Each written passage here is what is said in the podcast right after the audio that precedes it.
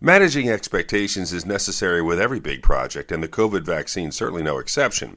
Public health campaigns need to be very careful. First, COVID 19 vaccine trials have had about 30,000 participants, but we need to anticipate there will be side effects as more people are vaccinated. In addition, there will be a lag before the vaccine starts to work, and people who don't understand that there is this lag could mistakenly think the vaccine made them sick if they happen to come down with COVID 19 soon after a shot. People might also blame the vaccine for unrelated health problems and amplify those fears in social media. This is why it's important that there is a constant dialogue with the American people from scientific leaders. With your health, I'm Dr. Brian McDonough on 1010 Wins.